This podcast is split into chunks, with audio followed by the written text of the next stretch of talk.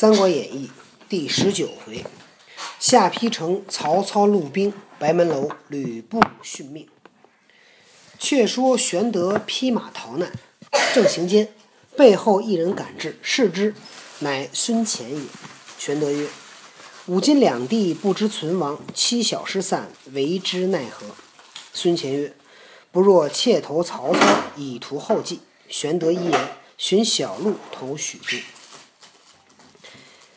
玄德一个人逃跑，正走着呢，后边追上来一个人，一看孙乾，刘备就说：“说我这俩弟弟啊，也不知道是生是死，妻子儿女也都走失了，这我怎么办呢白门楼的时候，关张来了吗？？”不知道，听着。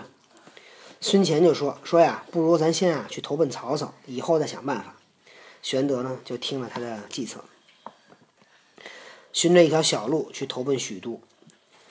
走到了一半儿，途次绝粮，常往村中求食，但到处闻刘豫州皆争进饮食。走半道没粮食了，就到村子里边去要饭。走到哪儿，一听说刘豫州，都赶紧给他送粮，说啊，刘豫州来了，快快快！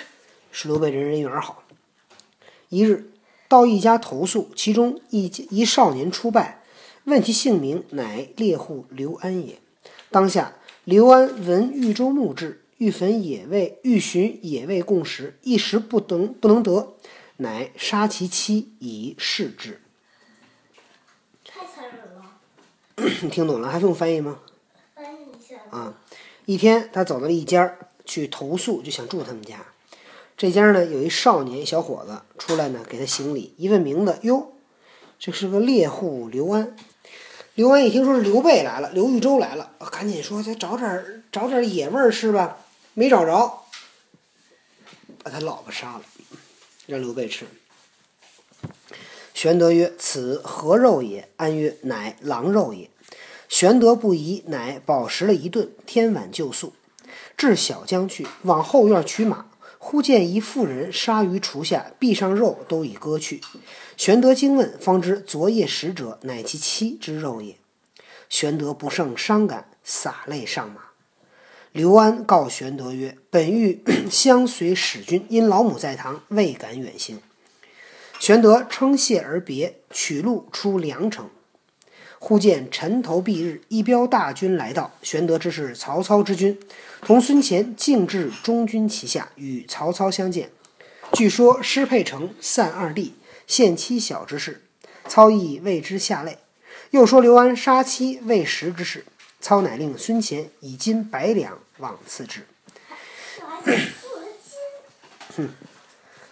这个刘备吃了这肉，就问这什么肉啊？刘安说这是狼肉？没敢告诉他，怕他吃不下去啊，这吃了多恶心啊！刘备也没怀疑，就饱饱的吃了一顿。到晚上了，该睡了，到晚上就睡了。到早上起来就要走，到后院去说取马吧。一看，哟，有一个妇女被杀死在厨房，胳膊上的肉都已经被割去了。刘备很吃惊，就问，然后就知道了，昨天晚上吃的，原来把人老婆给吃了。刘备，哎呀，心里边很难受。流眼泪就走了。他他不想吃人呐，哪有吃人的呀？人吃人才受得了。刘安呢就跟刘备说：“说我呀，本来想跟着你走，但是因为我这老母亲还在，我呢不敢离开她。这是中国的孝道嘛啊，父母在，不远行，行必有方。”刘备呢就称谢道谢走了，找了一条路去梁城。忽然看见尘头蔽日，远处那尘土飞扬，把太阳都遮住了，说明什么呀？说明好多人，对吧？一彪大军来到，玄德知道是曹操的军队，就跟孙乾一直走到了中军旗下，跟曹操相见，就把这个怎么丢的沛城，怎么把两个弟弟给弄丢了，怎么把妻子儿女弄丢了，曹操也哭了。刘备又说刘安啊，把他妻子杀了，让让刘备吃。曹操就命令孙乾带一百两金子赐给刘安，感谢他。这还感谢？对，这人太这人太太可怕了哈，连老婆都敢杀，他你说他谁不敢杀呀？对吧？军行至蓟北，夏侯渊等迎接入寨，备言兄夏侯惇损其一目，卧病未愈。操临卧处视之，令先回许都调理。一面使人打探吕布现在何处。探马回报云：吕布与陈宫、臧霸结连泰山贼寇，共攻兖州诸郡。操即令曹仁引三千兵打沛城。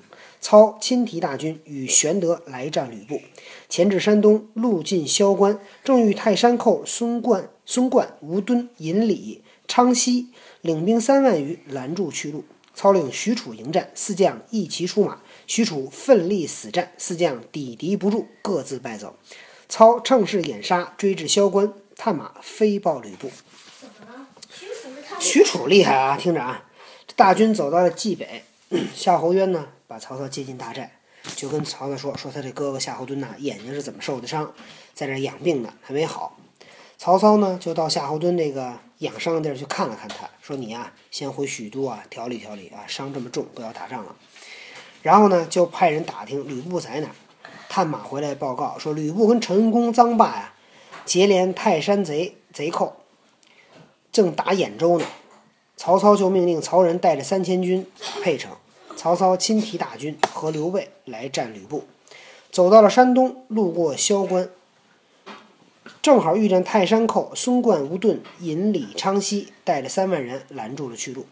曹操命令许褚出战，四将一齐跟许褚打，许褚奋力死战，四将抵敌不住，四个将领四个人打许褚打不过，各自败走。曹操乘势掩杀，追至萧关，探马飞报吕布。许褚估计打这一仗也得受点伤。许褚是使使斧，我记得是吧？许褚是那个刀，徐晃是斧。哦，那好吧，叙述那个到火什么火什么透。是吗？听着啊。